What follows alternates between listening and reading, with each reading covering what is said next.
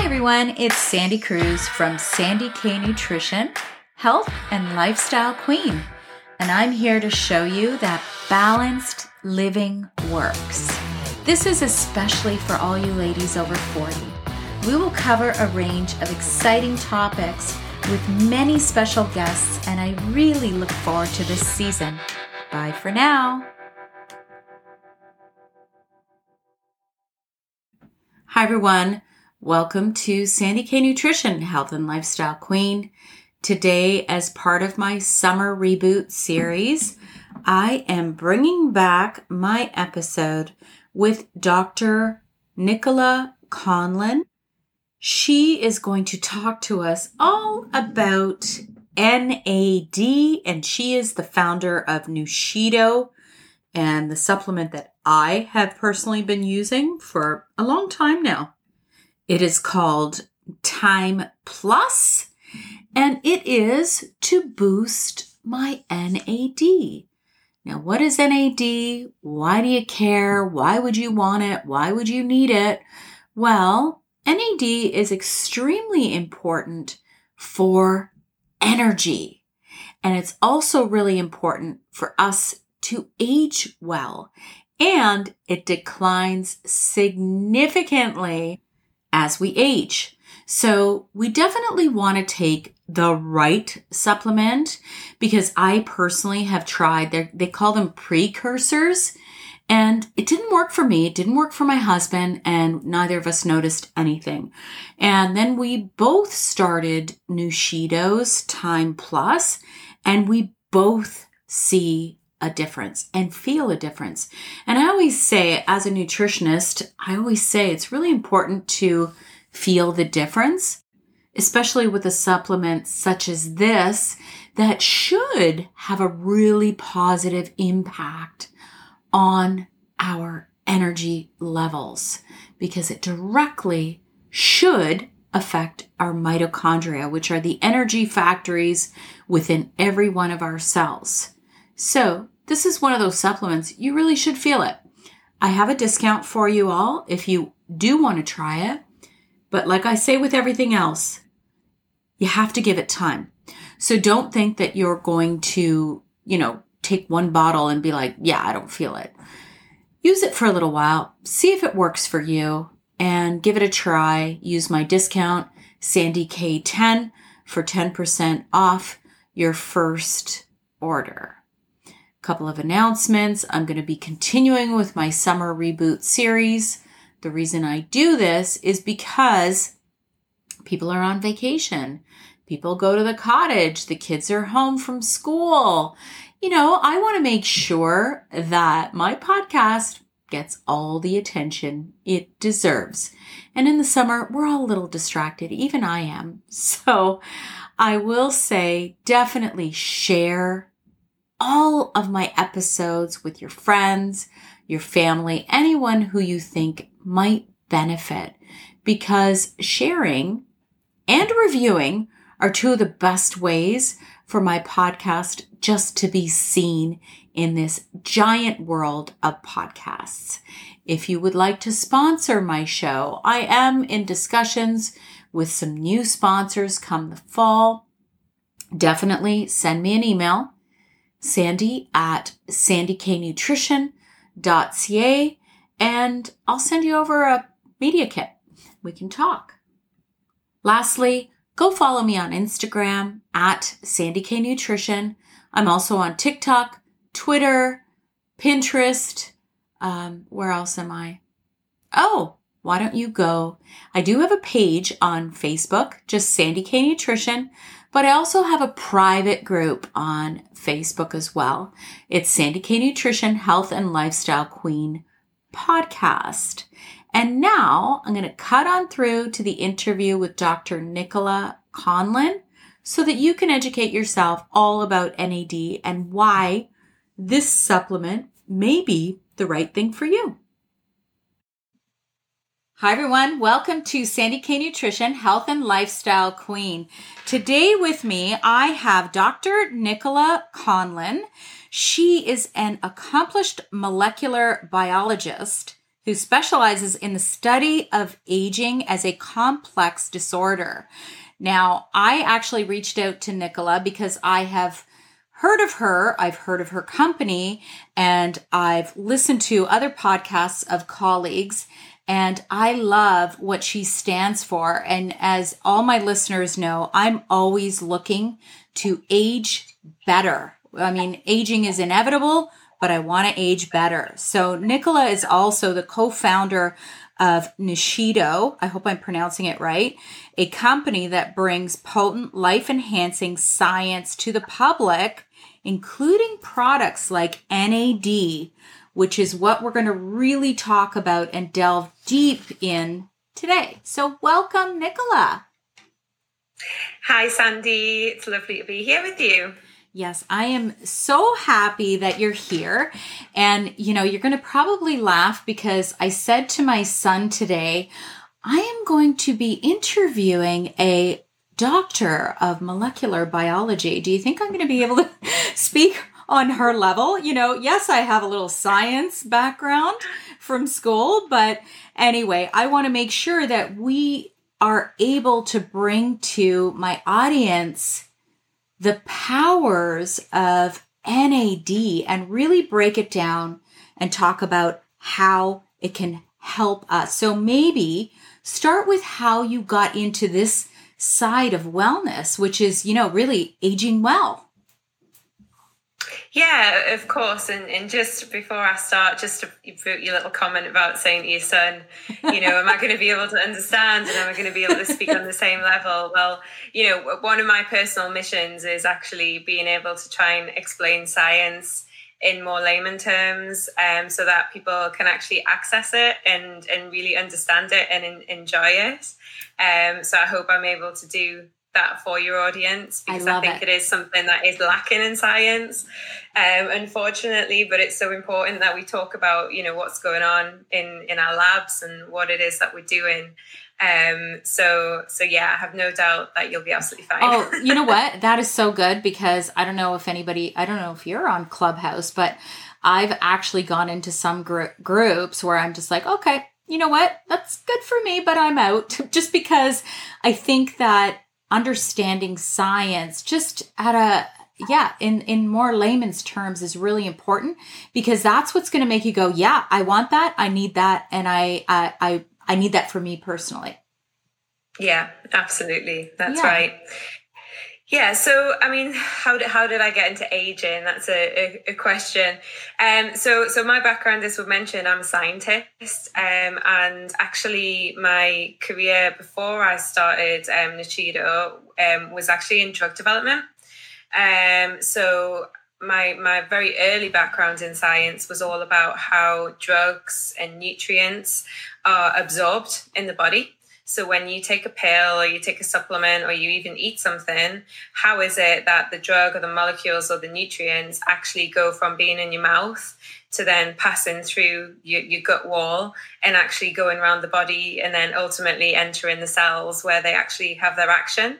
Um, so that's something called bioavailability, um, and that's that's what I specialised in, um, which is what ultimately led me into a career of drug development. Because obviously, in drug development, it's really important when you're developing drugs that you're able to understand how they're going to react in the body and where they're going to go in the body right and, and, and what it can and what it can turn on and off right because as we yeah. know with drugs and even with supplements like there's got to be that balance right Exactly. You know, drugs are, we would describe them as promiscuous molecules. Ah. um, they don't just interact with single things in the body, they interact with a lot of different things. Um, and and yeah, so after, after I, that, that was sort of early days what I really trained and specialized in. Um, and then I moved, you know, properly from academia into industry, um, into the world of pharmaceuticals. Um, because um, I was very naive and thought, you know, I want I want my science to actually benefit people. How's it going to benefit people? Well, drugs, mm. you know, mm. drug development and medicines and, and things like that. Um, but you know, when I was working in drug development, I soon kind of realised that that was a bit short sighted, and actually, it takes an awful long time to get any break you know breakthrough science um, to a person if you rely on drug development because that generally takes 10 to 15 years. It costs hundreds of millions of pounds. There's loads of regulatory red tape to get through um, and it, it's very very complicated. Um, so anyway that was the industry i ended up in and that's actually where i when i became really interested in aging research um, and and the science behind why we age, but perhaps more importantly, why we get sicker as we age or why we feel worse as we age. Yeah. Um, and the, the reason for that is um, if you look at all of the major diseases that we suffer as a society now, um, so things like um, cancer, heart disease, Alzheimer's, dementia, uh, diabetes, your biggest risk factor of getting any of those diseases is actually age. So, you know, everyone talks about diet and lifestyle and nutrition and all sorts of different things, but actually putting on years is actually the worst thing you can do for your health. Right. Um, and why is that? Is that just because our bodies are not as efficient as they used to be? It's it's a complex mixture of different things. I mean, ultimately, uh, the you know the reasons behind it is that uh, we get an accumulation of damage in the cells um, and and really the reason behind this is actually we we as humans and the way we are built is we are not designed to live as long as we're living today.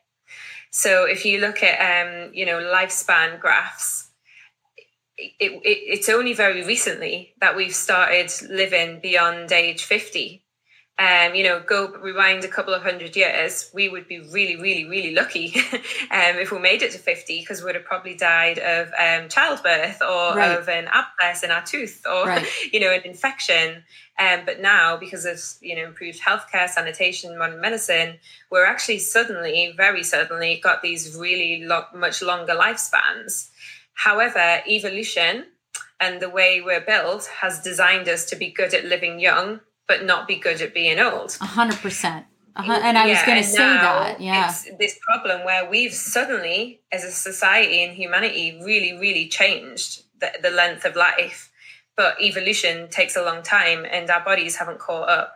So I always like to get people to think of it as like we, our bodies are really good at being young and repairing themselves when they're young and being really efficient when they're young, but we're not good at being old because that's not what we were designed for. So things that, you know, genetically, things that would actually help us be good at being old aren't selected for by the process of natural selection because we've never lived long enough for it to be for them to be beneficial. Okay. We only live long enough for the genes that are, make us good at being young to be passed to the next generation. I, I was so, I'd love to know just as an aside because I always talk about this even in my own practice is that it seems like yeah we're living longer but we're living sicker.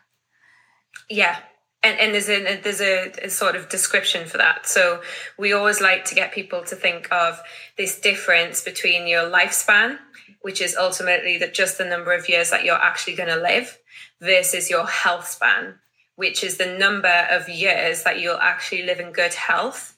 Um, and what you find is that health span is much shorter than lifespan. Yes. And we're, you know, we're spending, I think it's roughly about a 20% period at the end of our lives where we have lost our health span. So we're actually living with multiple diseases. We are frail. Um, we have, you know, a loss of independence, and we're not able to live our lives like we'd want to be. Um, and one of the key, you know, the key motivations within the research that we do and you know the whole of the, the field of, of aging research is to actually narrow that gap between health span and lifespan so actually, we're extending the period that we're in good health. Um, and not ending up stuck in a care home for 20 right. years or you know requiring um, care or loads of medications it's about being able to live healthy as long as possible oh my god that's everything that i live for now is understanding how to get a, that health span and how to narrow that that gap a hundred percent. You know, I look at my parents and I, I, I emulate a lot of how they live because my father's almost 84. He'll be 84 in April. He bikes to my house still. Um, you know, he's definitely got a few creaks in there and some yeah. some issues, but for the most part, he's got amazing quality of life, as does my mom. And so and I want that. I want that exact thing. And we've all had cancer. I think that we've all also learned, I have, I've learned to change things in my life. Um, and, and so I think when you live a certain way, you can do more to get to achieve this. Yeah, exactly. And and you know this is such a big area of research and this is why i ended up getting into it because most of the time you would never associate a drugs company with with aging. But actually behind the scenes there is an awful lot of time and effort now being put into researching the reasons behind why we age and more importantly trying to slow our rate of aging and that's because you know at the minute we have all these different diseases. Um, so cancer heart disease alzheimer's for example the risk is going up as we age. But at the moment we have you know particular groups of scientists that only focus on dementia and people that only focus on cancer and we treat them all very very separately. However if you think well actually the root cause of all of these things you know the root risk factor is age so, what happens if you flip this idea in the head and say, well, is age the disease? And actually, cancer, heart disease, and dementia are symptoms of aging. Yeah, that's fascinating. You know, I actually recently started hearing that more and more that aging is the disease, and all of the other factors come into play because of aging. Yeah. Wow. So, so that's that's one you know, when this was first proposed in the field, um, I have to say that the majority of, of scientists were just like, that's a crazy idea. Mm-hmm. Um, like it's it's so stupid, basically. Yeah. Like aging's is natural thing. You can't do anything about it. Yes, it may be a root cause, but it's it just happens and it's it's a fact of life almost. Um, but there was a, a quite a you know a, a strong group of scientists that said no we're going to test this. We're going to what we're going to do is we our theory is if we treat aging as a disease and try and slow aging or reverse aging we want to see if we can actually have impact on health span. So can we reduce the incidence of all of those diseases in one go rather than treating them separately because quite frankly at the minute it's not really working. So we've kind of got nothing to lose. Um, so yeah. that's exactly what they did. They went away and did quite you know a lot of really cutting edge research. And what they found was actually aging is is a process that can be modified. It is something that you can actually slow and it is something that is now being proven to be reversible in cells and mammals. So wow. that you know, really, really change people's opinions. And now the state the field is in is that you wouldn't find a single scientist that would say that's a stupid idea because the evidence is so strong now that you can't ignore the fact that this is actually possible and the implications of it are actually huge. And that is why it's now appearing in drug discovery. And that is how I got involved in it because companies, the drugs companies, are now looking, right, how can we do this? How can we develop that pill that one day we'll all take to reduce our rate of aging, which ultimately is going to lower our risk of, of multiple diseases. Now, do you think it's even possible for one pill, Nichola? Because here's the thing I always talk about balanced living. So there's so many different factors to wellness, overall wellness and health and longevity. It's not just one thing. You can't say, I'm going to meditate five days a week and then I'm going to live to 100 and I'm going to be healthy and do it, right? So it's yeah. about the nutrition, it's about exercise, it's about that meditation, it's about the stress. So it's kind of like you can't look at it in silos. It's just like everything, all encompassing. Yeah. No, I completely agree. And, you know, um, just relating what you're saying about you know there's there's multiple things that have to be done and and actually moving that into my world which is drug discovery that's always been a major issue in drug development is that drugs companies think well there's this one target in the body and if we target that one thing with this one drug yeah. we'll yeah. cure everything but it never happens because right. biology is incredibly complex and there's never just one thing happening that because that one thing is influencing multiple other different things yes. in the body. Um, and that one drug doesn't stick to one thing in the body; it affects multiple things. right, right. It's like yeah. you take that one drug, and it might resolve this one issue. However, it's going to break down two or three others. Exactly. So, yeah, whether it's one drug, a combination of drugs, a combination of lifestyle interventions and a drug, I, I think there will be something because the science is too strong now for there not to be yeah. and for it to be ignored. What that I, in, you know, in the end, actually becomes. I, I, I'm not 100% sure. I agree with you that it will be more than one thing.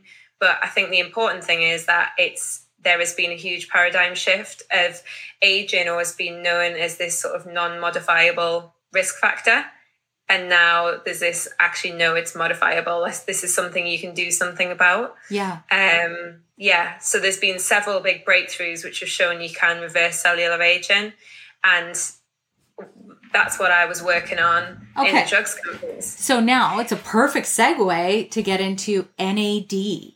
What is mm. it? And how does this fit into the whole aging well picture? Yeah, so so NAD is one of those big breakthroughs. Yeah. So there's been about five different ways that there's been it's been demonstrated that you can slow aging and even reverse it. Um, and NAD is one of them. So um, NAD's been around for a long time. It's not this new thing and that suddenly appeared that no one knew about. Um, it's it's actually a very very well studied molecule because mm-hmm. it's very very important for our energy production in our cells. Um, and this takes place in these tiny little um, sort of power plants of the cells called the mitochondria. Um, and the mitochondria are, are, very, very important for basically taking the food that you eat and extracting the energy out of it into a usable form called ATP that your cells actually use as power. Um, and NAD is a very critical part of that process. Um, it's very important in the way that it extract, helps to extract that energy. Um, and NAD is so important in this process that actually it's found in every single cell in the body because they all need the energy. And it's and more it, in certain places, right? Like more in the brain, or is that right? Yeah. So it, it tend to have more mitochondria in very um, in sort of organs that need a lot of energy, so like your muscles, your brain, um, things like that. And the the main thing is that if you didn't have any NAD to support that, you would literally be dead in 30 seconds because it's that critical to okay. actually extracting that energy that keeps us alive. So what happens so that, when we get older? Yeah, Where well, well, that's been known for years. okay. You know, that's been known for absolutely years that it's yes. really important. Yes. However, the link with aging is um, kind of more due to one of its other functions, which is perhaps um, more recently researched. Um, and that is that, as well as being critical for energy production, NAD also acts as like a signal in the cell to tell the cell to basically switch on repair and maintenance mechanisms in the cell. So things like DNA repair, um, recycling of damaged parts of the cell. Um, it tells the cell to switch on particular genes that are associated with longevity. Um, and they own, they, these things only get switched on when NAD is high. Because oh, basically, okay. what NAD is doing, it's almost like signaling what the energy status of the cell is or the body is. And if you have um, a lot of a lot of you know an abundance of food and nutrients coming in, then what happens is NAD goes low, and it's like, hey, we've got loads of availability of nutrients. Um, we don't need to be careful. We can damage things, and it doesn't matter because we've got loads of amino acids coming in to repair. Or we can, you know, don't need to recycle that because you know we've got an abundance of energy and food coming in, um, and all those repair and maintenance things get switched off. However, when your NAD is high, it's like signaling actually you know we're not getting energy coming in. There's a, a lack of food. There's you know something's going on. That means we're going to have to look after ourselves. And we need to switch that repair on. And we need to make sure we recycle things and be re- really conservative Okay. And that's how NAD signals to switch all of these repair and maintenance functions on. And just going back to evolution, that's kind of like a thing that's evolved with time. If you think when we were, you know, back in when we were hunting for food, um, we'd go days where we didn't eat anything. So we had to have this this mechanism in our bodies to be able to sense that actually there's no food coming in. So we need to actually preserve, you know, preserve or actually we've just got this huge you know we've caught a wildebeest or whatever people hunted for. Yeah. um, we've got an abundance so our bodies can almost stand down and they don't have to be as conservative in repair. So nad is one of these things in the cell that fluctuates and it actually acts as this signal almost between the outside world and your cells. Okay i have to clarify this. Mm-hmm. so you've got somebody who has a horrible appetite oh sorry um horrible nutrition Okay. Mm-hmm. They eat horrible food. They don't have a balanced diet. What's going on with their NAD? Are you telling me they're making more? No. Okay. So yeah, I want to making less. They're making less. That's what yes, I wanted to clarify. Low NAD switches off repair. High NAD switches on repair. Okay. So if you're sitting constantly eating all day, there's no signal yet your body thinks, oh, this is great. I've got all this right. energy coming in. It doesn't matter it's bad energy, but all this energy coming in. Don't need NAD, don't need repair, repair gets switched off. Okay, so, so people that have a bad diet have low NAD. Okay, okay. And then uh, you know, there's there's been enough studies to say teenagers and elderly actually are two of the groups that have the worst diet. Mm-hmm. Right? So, but if you're young and you're a teenager, you know, eating pizza all the time or or McDonald's or whatever, like what's happening to their NAD? But they're young. So, the younger you are, the more resilient you are against NAD loss. So okay. it's unlikely to go, and this goes back to how we're good at being young, yeah. but not good at being old. So basically, the, the link between NAD and aging is that NAD has been found to decline as we get older. Right. Okay. It's pretty and huge, isn't it? The the percentage decline. Yeah. Like what? So what is that stat? You lose about uh, fifty uh, percent of your NAD every twenty years. Wow. So if you look at the graphs, I mean, by the time you're age eighty, you have a very small fraction of what you had left when you were young and when you were born. Um, so bearing in mind how critical this molecule is, um, for your energy production and for your for your repair and maintenance in your cell, that's pretty bad.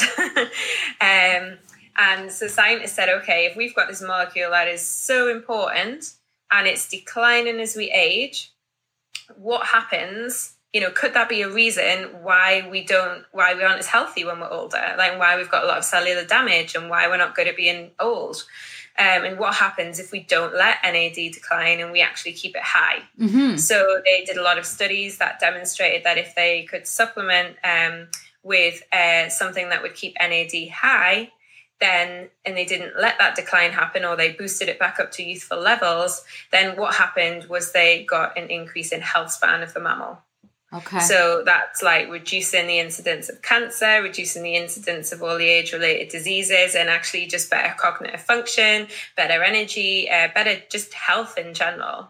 Um, okay. Yes. So that, that was quite a breakthrough. Absolutely. So that means it's very well studied. Now, B3, talk to me about the relation to NAD and vitamin B3 or niacin, which everybody knows a lot of people know what the niacin flush is. You can't just go and take loads of B, vitamin B3 because you're going to have issues. I've actually had that once and it was not good. Yeah. It's like it's almost like a scary feeling like where you you're like what is going on with my body? Yeah, I don't like that. Yeah. So talk to me yeah. about what the difference is. Right. So, um it's a bit complicated and it's only complicated because regulations have made it that way. Okay. Um, it's all to do with the, the way you have to label things on products. Um, so vitamin B3 um, is like an umbrella term for lots of different molecules. So niacin, nicotinic acid, niacinamide, which is also known as nicotinamide, um, nicotinamide riboside, nicotinamide mononucleotide. They are all derivatives of vitamin B3. Okay, are they Okay, and what- precursors? What means, Is so precursor the same? Sorry. they're just yeah, they're just slightly structurally different. Okay, okay. So if you looked at the chemical structure, they look pretty similar, but they'll they'll have like a, a an atom or a molecule in you know in a different place. Um, so they they're, they're very very similar, and because of that, um, they they tend to be grouped as these vitamin B three derivatives. So where it gets complicated is um, so you know you talk about niacin and the niacin flush. Yeah. So you might look at a product and it might say niacin on the back, but that niacin might have in brackets next to it as nicotinic acid, Okay. or it might have niacin as nicotinamide. So it's kind of getting labeled as niacin, but actually it's not niacin that's in there. It's either nicotinic acid or it's nicotinamide. Oh gosh. And they are structurally different and the body reacts differently to them. For example, Yeah. if you take a big dose of nicotinic acid version of niacin, you will get that flush. If you take the same dose of niacin as nicotinamide, you will not get a flush. right. And it's just so stupid the way it's made to be labeled because it's they're different molecules. The you know I know they're slightly they're similar, but they're, they're different. Um, so that's just something to look out for. But Okay. where they relate to NAD is that they are all what we would call precursors of NAD. Right. And all that means is they're like the, the building blocks that the body needs to make NAD. Because NAD is actually quite a big molecule. Um, so it's generally made within the cells because it's really hard to transport into a cell. So the cell makes it right inside where it needs it. And basically, what the cell does is it takes these precursors from the diet, which are these derivatives of vitamin B3, and it transports them into the cell. Then it assembles them all together using different enzymes into this big NAD molecule. Okay. Wow. All right. That does sound kind of complicated, but I guess you can definitely get NAD production from your food that you eat hmm. if you eat enough B vitamins. Because I do know too, like, you know how B vitamins, they say if you take one, you should actually take the group as well. Because if you take one of them, you can knock out the balance of the rest of them, correct? It's what we were Yeah. talking about before. Yeah. But the one that's really important for, for NAD is the B, B3 derivatives. Right. they're the ones that are important and they're the ones that the body uses to make NAD. But the you know you can get these B obviously you can get vitamin B3 from your food. Mhm. Um, but the Absolutely. interesting thing is is that actually although your body can take these sort of raw materials, these precursors, and make them into NAD, actually the majority of NAD in your cells is actually recycled. So you don't need to make, you don't need to like be taking these raw materials. You just have to have cells that are good at making their own NAD because actually when you're young, that's where your majority of NAD comes from. So basically, what happens is that your cell needs this NAD for energy and for repair. Yeah. And when it gets used in this process, it gets broken down into these precursors. But then the cell has enzymes that just flip it straight back into NAD again. Oh, and wow. when we're young, this just keeps going. So as long as you've got that cycle going, which it's called the salvage pathway, it's like your body's salvaging the NAD. And as long as you've got that working well, your body just keeps making its own NAD. And that is why it's been found to decline in older people because that is what stops working. That whole that process. recycling. Mm. Yeah. Yeah. Okay, so you know, talk to me about what happens when you supplement.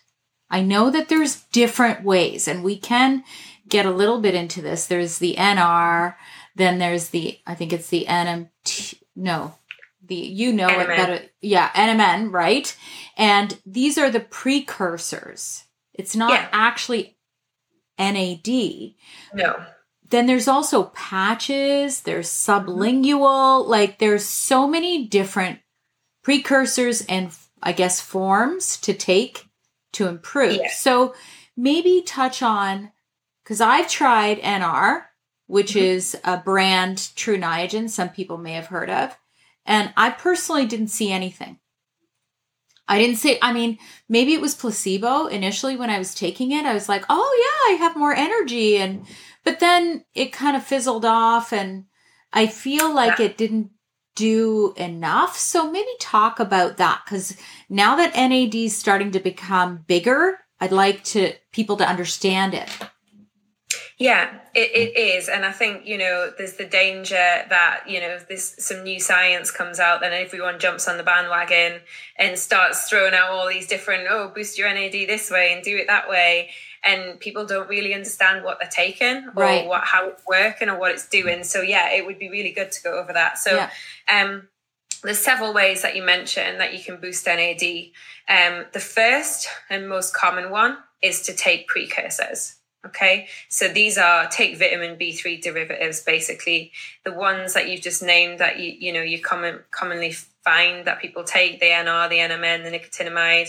Um, they are all the raw materials that your body needs to make NAD. And the idea behind taking these is that if your NAD is declined, then you can take more raw material and then the body will make more NAD from it. Right.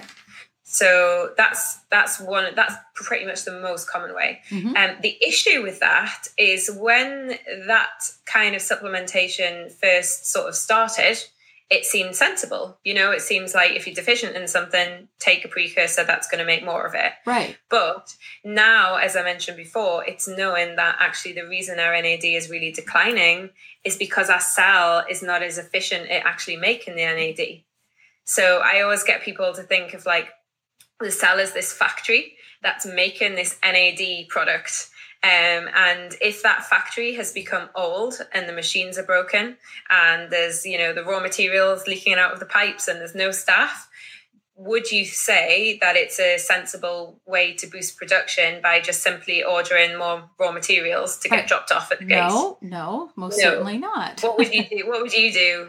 Well, you got to figure out why it's not working properly before yes. you get the raw materials you've got to fix the factory. Yes. So you have to fix the machines that are actually going to take the raw material and make it into NAD. Right. Um, so that's a that's that is a major flaw of, of this precursor approach is that it completely ignores the reason why your NAD is declining in the first place. Makes sense. It's very well known now that it's not declining because you've got a lack of raw material. It's actually declining because the enzymes that are processing that into NAD and recycling it are, are declining with age. Yeah. And now that's very well studied.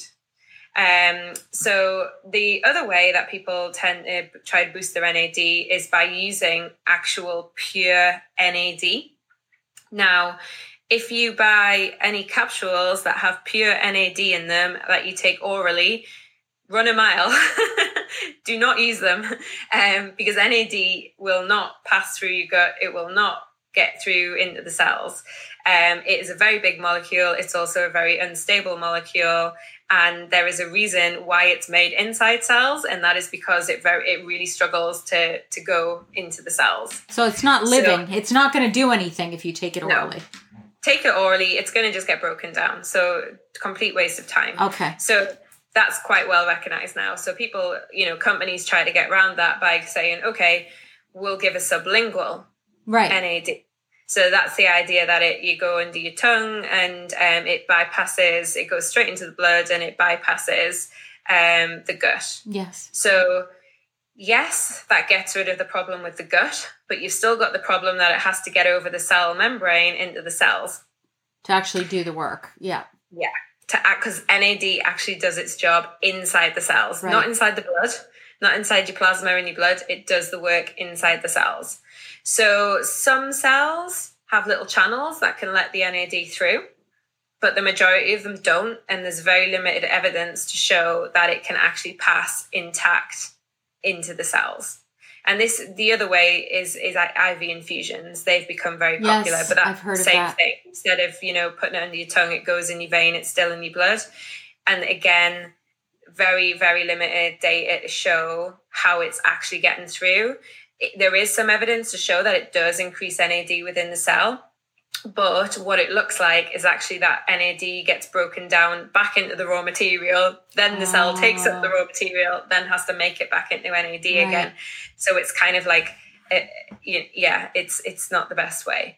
Um, so so those are the the sort of common ways to boost NAD, and that's how it works. Um, so we look when we got involved in the world of NAD.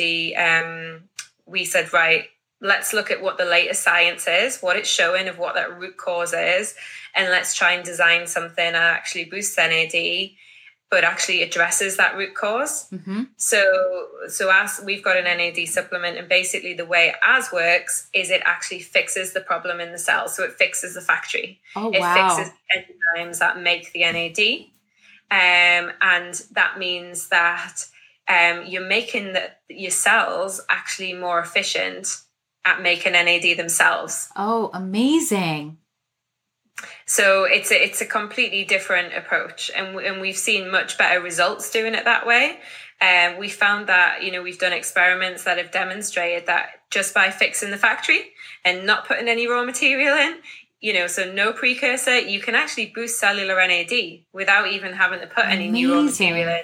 Yes, because you make cells good at what they were doing when they were young. Yeah, I've seen some of the studies and on your website, and I was amazed. That's why I was like, I gotta talk to this lady and get more info on here and and bring it to the general public because I feel like, you know, I I will promote a product that I feel works. And sometimes I think, oh, it's working. And then I'm like, oh, maybe it's not.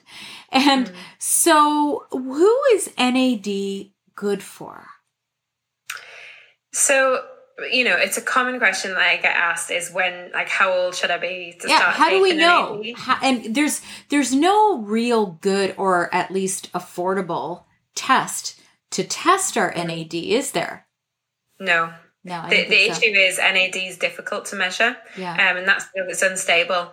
Um, so it's not a simple case of you know popping some finger prick blood in a tube and posting right. it away. By the time it arrives at the lab, it's all degraded. Right. Um, so that is an issue. Um, but you know, I when I talk to people about this, and I, I, sometimes show the graphs of how NAD declines, and what you can see is that it actually declines from the day you're born.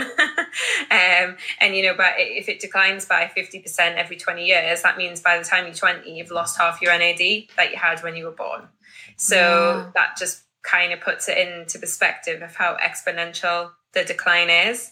Um, but generally, it's not until our sort of 30s late 30s that it, it really is dropping off the cliff um, so i would always say around that age and there's no coincidence that that's kind of the age that you start noticing like oh you know i'm not i you know i don't feel as much energy as i used to yeah. and if i'm at the gym i'm not recovering as quickly or I, you know my mental focus isn't as sharp as it was or and there's just little things that people start noticing you know your skin things like that. Um, and yeah so the types of symptoms if you want to call them that that that would be associated with low nad are um, a real lack of energy so that's not surprising because NAD is so critical for your energy production. And if it's not available to the mitochondria, then they can't be as efficient at making their energy. Yes. So, uh, you know, just a real lack of energy. Um, the other thing is um, your sleep. So, uh, a key thing that um, is linked to NAD um, is your circadian rhythms. So, these are your 24 hour sleep and wake cycles. Um, and NAD is actually um, very closely linked to regulating this rhythm. Oh. Um, and what you find is that as people get older, their circadian rhythm is not as strong. So usually when we're young, we have these real strong signals that, you know, sort of going up and down saying melatonin, go to sleep, and then, you know, decreasing, then waking. Um, and when you're older, they're, they're not as big. They're, they're dampened down these signals. So you kind of, you sleep isn't as good. You get less of restorative sleep, um, and it's been linked to the decline in NAD because NAD mirrors mm. these cycles. So, does what about um, quality of sleep? So, we're talking yeah. about so you know how you're supposed to s- spend a certain amount of time. I measure, and I think you have one too, an Oura ring. Yes, of course, of course. Um, I have had mine for probably about three years, and I'm always looking at my recovery, my heart yeah. rate variability, my how much deep sleep, that deep mm-hmm. restorative sleep, and how does NAD affect the quality of your sleep? So, as your circadian rhythm becomes dysregulated with age, what you usually find is that you get a decrease in your your REM sleep, mm-hmm. so your rapid eye movement sleep. So, this is the the sleep that's really important for sort of cognitive function and for for your sort of mental um, restoration when you sleep. You've okay. got your deep sleep, which is more for like repairing the body, and your REM sleep, which is very much for like when your your brain is making new correct connections and it's understanding and processing thoughts and memories and things that have happened through the day. So it's it's that one that's that's that's really affected as you get older. Mm. Um, and it's been demonstrated that basically if you if you disrupt NAD, it disrupts the circadian rhythms, which actually disrupts sleep. Okay. So something that we get a lot of feedback on is how well people sleep, or the, you know the measuring that people, especially people that really measure the sleep, can really see it's had an impact. Um, and and again, it, you know scientifically that makes total sense because of the way NAD interacts with the circadian rhythm. Interesting. So, what about HRV? Yeah. Does it have an impact on HRV? So, not directly. So, we haven't done any studies to measure that directly. Um, you know, it, it, obviously, yeah, heart rate variability is a measure of how stressed your system yeah. is and how stressed your body is. So, if your body is really struggling to repair itself, efficiently and it has lack of energy, then naturally, you know, you're not going to have as high a heart rate variability because your body's going to be under more stress. Um, yeah. Although there are no there are no studies that I know of that actually support that, but theoretically, yes, you would think that there's a connection. Yes, a hundred percent. Yeah. Okay, so sorry, there was more, right? That it has a, a, I guess, symptoms for people that are great candidates for NAD. Yeah, and I guess you know there there are different groups of people that we seem to get really good feedback from. Um, and you know you can do all the studies in the world in people's blood of like how much their NAD is moving up or down and like what's happening to their genetics and things. But ultimately the important bit is is like what are people feeling any different? Yeah. and I'd say that there's two um, major groups of people that we get a lot of feedback from. Um, one group is definitely perimenopausal women. Um, so women who um, have started to really experience like the brain fog and lack of energy, and you know they're, they're just really not feeling very good at all. Um, and they can't, but they they don't really realize this is this is the customer's words. I'm going to speak now because they all say the same thing. They all say we didn't realize how bad we felt till we didn't feel like that anymore. Oh. Um, so they say you know they write they email us and say our energy is just so much better. We're sleeping so much better. We just feel so much better. And you know we can actually think.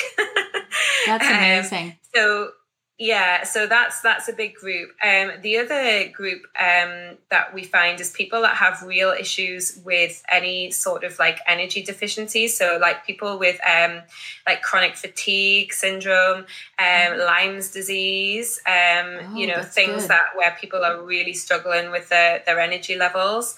Um, and we've had some incredible feedback from from customers who you know have said this has really, really helped with our, our lack of energy um, and actually, you know, changed our lives. That's amazing. um, so for us, that, you know, was, re- was really incredible.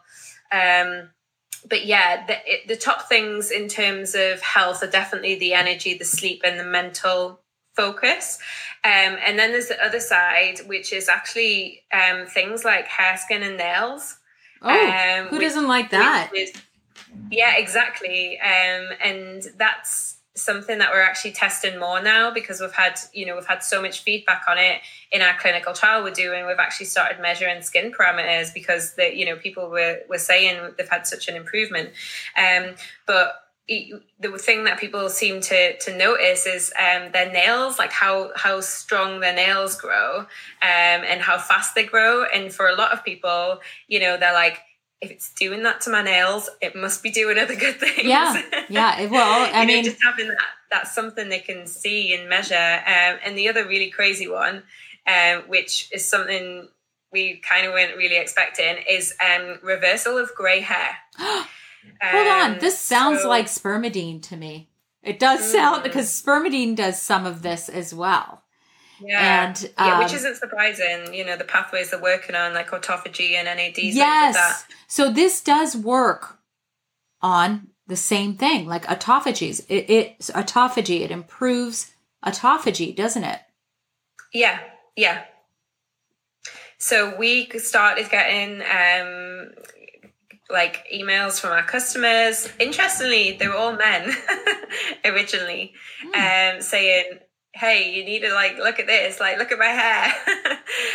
um, you know, Love it's that. gone from grey to black, and like everyone's commenting saying, "I've dyed my hair." And I think the reason that it was all the men to begin with is obviously men's hair shorter so if they're cutting it all the time it's quite obvious if it's suddenly going um you know a darker color um but then it wasn't until actually my own mum um, started to experience it, and um, she was, you know, used to have very dark hair like me, um, but is now, you know, completely white um, at the front. Um, and she actually said um, before I'd even mentioned that we'd had any any people, other people reporting it, she was like, like, look at my hair, Nichola. Like, it's coming oh, through wow. black. So she's got like this black hair at the front. That's amazing. And she's like, what's going on? Um, and what about skin? Yeah. Like youthfulness and um, you know radiance of your skin. You know how that kind of disappears as you yeah. age. So one of the main things with skin is that you you get a, a, th- a reduction in the thickness of the skin so it, it, becomes much thinner and that's how you get, obviously get wrinkles more and you get like a volume. Yeah. And there's a lot of studies uh, actually directly measuring nad decline in the skin. Um, and it's been shown that increasing nad can actually increase um, something called skin barrier function which is like the thickness of the skin. So it's obviously improving the quality. But then on, on top of that it's and NAD is absolutely critical for something called DNA repair. Oh, and, yeah. Um, Let's get into this. Yeah. And methylation so when, and all that. Well, when yeah. you go out in the sun, Okay. Um, you know, even when it is not a sunny day or, or it's not a really hot day, um, your the sun and the UV is actually constantly damaging your skin cells, and the type of damage it causes is DNA damage, and this is why you know you should wear sunscreen all the time. Um, but this is DNA damage; it's constantly suffering DNA damage, and NAD is like the fuel for the repair enzymes that fix this, that are constantly running around in our cells, repairing wow. any little bit of damage. That's amazing. Um, and if you don't have NAD, those that repair doesn't happen because that they just can't work without NAD. And the biggest, the biggest by far cause of um, skin aging is is photoaging DNA damage from the sun, mm-hmm. and NAD is critical to fixing it. So boosting NAD levels in your skin cells is definitely a good thing to do.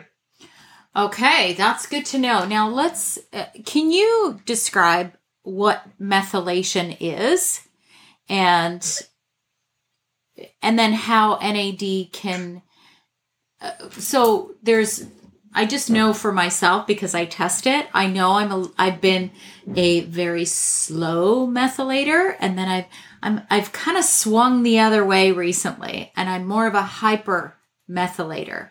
So perhaps you can describe what methylation is, why it's important, and how NAD can can change or help methylation.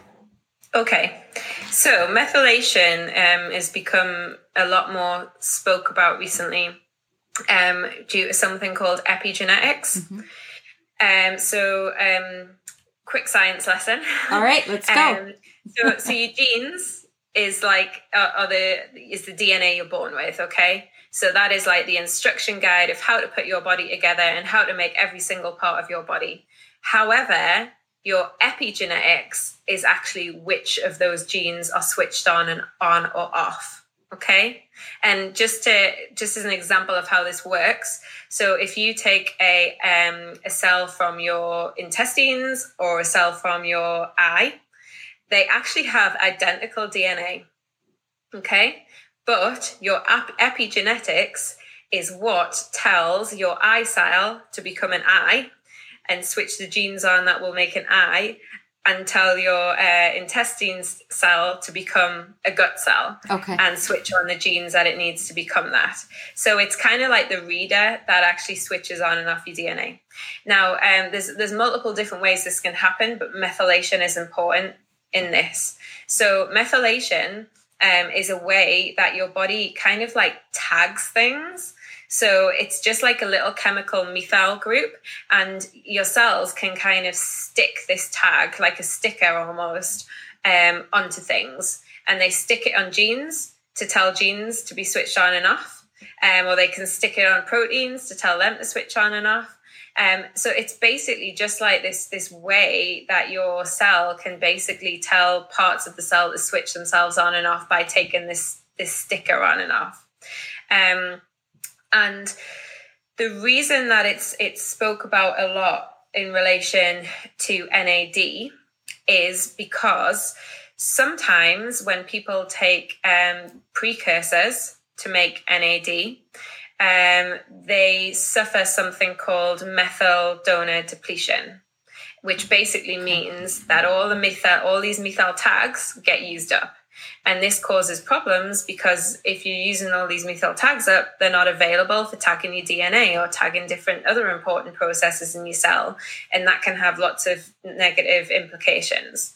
And the reason that you get this methyl donor depletion um, is basically because if we if we think back to the reason why I was saying NAD declines, it's because the factory and the the the, the machines that make NAD decline. Mm-hmm. Well, if you're shipping all this raw material in and it's piling up because the factory can't actually turn it into NAD, the factory needs to actually get rid of it somehow before it just all piles up.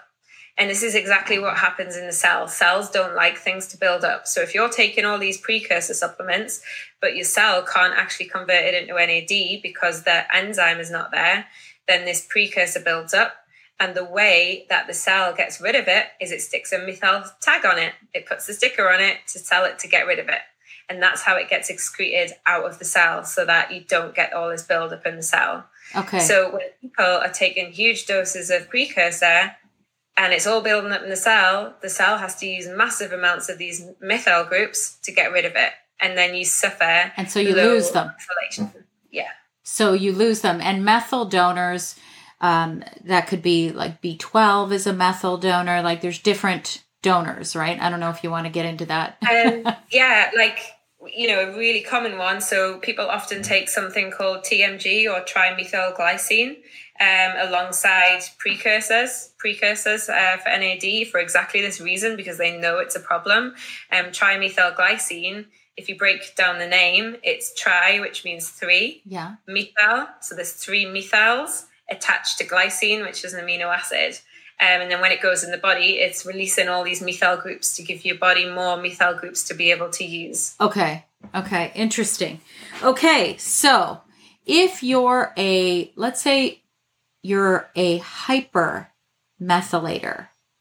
Is NAD safe to take? Or let's just say, let's speak of more your product because we know enough, I think, about the precursors, and you made that really, really very clear for, I think, well, I understand what you're talking about. I think it's very clear. So let's speak about your product specifically, how it would interplay with somebody who's a slow methylator and somebody who might be a hypermethylator? So with our product, it avoids the whole methylation problem Beautiful. completely. Beautiful. Because the only reason that methylation becomes an issue with NAD is when the factory is not working but our product's designed to fix the factory. Oh, beautiful. So it, it actually completely bypasses that whole issue of methylation because it's not, NAD is not directly impacting it. It's the buildup of the precursors that actually have to be methylated and removed. So yeah, that's that's how our approach is completely different. That's beautiful. That's really, really good. Okay, holy smokes. I think we've covered a ton. I don't know if I've missed anything. Can you think of anything that we didn't cover that you'd like to cover? Thyroid. I, I think we kind of, you and I talked about it slightly before, but there's yeah. not a lot of studies on that, right? No, not directly. Um, so there's there's not a lot of studies showing any any links between you know NAD and thyroid function or people with thyroid disease and um, and NAD. Yeah. Um, so yeah, it's it's it's a really interesting area because obviously it's a you know it's a problem for a lot of people their, their thyroid doesn't Me function included. as well or you know you don't have a thyroid no so, no and, um, and i always yeah. ask because i work with quite a few women who have issues with thyroid mm. whether it's Graves' disease or half their thyroid was removed or sluggish thyroid or like yeah. it's like thyroid is like everything it seems mm-hmm. at least for women over 40 in perimenopause it seems yeah to be huge so i always ask about that and of course because of me personally now mm-hmm. do you know of any contraindications with let's speak of your product specifically no. So all of the ingredients that are, are in our product are all um, GRAS certified, so generally recognized as safe, and you know they've been used many times. It's the combination of them that kind of does the magic. Um, but you know NAD in general, just like contraindications of that. I think the thing to to recognize is that NAD is so critical to every single cell and and the real fundamental biology of the cell you know the thing that keeps the cell going the mitochondria and the energy and the repair. Um, and our bodies are really really used to having high nad levels. Like it's not an abnormal thing. Yeah can it's you go too high? like is that possible that you can go too high so I don't think there'd be anything that could possibly get it as high as what you had it when you were born. okay, okay, right, fair enough. And the other thing is, is to, to remember that, again, the cells are very good at regulating. So when things become too high, they will deal with it. Okay. Um, and NAD, it kind of exists in two forms. So you might, you might see NAD as NAD plus, yeah. or sometimes you see NADH. And that's basically, um, they're like a pair of molecules that work together. They just flip between one and the other um, uh, to adjust the balance. Okay, okay. Um, so it's not going to make me not sleep. You know how, because we're talking a lot about energy and having loads of it. So uh, the the one thing that matters the most to me is that I need my sleep. Yeah, no, and if actually your NAD levels naturally fluctuate throughout the day, so they're never just constant. Yeah, they actually it looks like a, a circadian rhythm that you have with your sleep pattern. So it goes up and down like two peaks. So even though you're boosting your NAD, your body is always actually altering its levels. So, you know, we've done experiments where we've we've took people and we've put cannula in and we've took their blood every two hours and you can see, you know, their their NAD levels shift by sometimes 40, 50% just between a morning and an afternoon or an evening and a nighttime. Um so you, your body, no matter what you're putting into it, is always moving it around and adjusting it. Yeah, beautiful. Okay, well, I think we've covered everything. Your product is called Time Plus, right?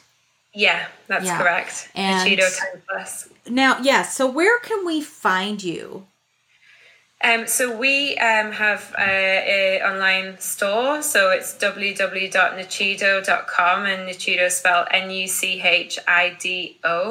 Um, and um, yeah, we, we ship worldwide. Beautiful. Yeah. Yes, and I know I have a discount code of 10% off for my listeners, so it's Sandy K10 and you can go ahead and you can find Nuchido on Facebook, on Instagram. You guys are everywhere. So, thank you so much. I really enjoyed our conversation and it wasn't too sciency, I don't think. Hopefully not. no, thank you. yeah, you. I'm always happy to answer any questions. Um, I've got my Instagram account, which I'm always on, which is just at Dr. Nichola Conlon. So if anyone has any questions, I'm always happy to answer them. Beautiful. Thank you, Nichola. No problem. Thank you very much.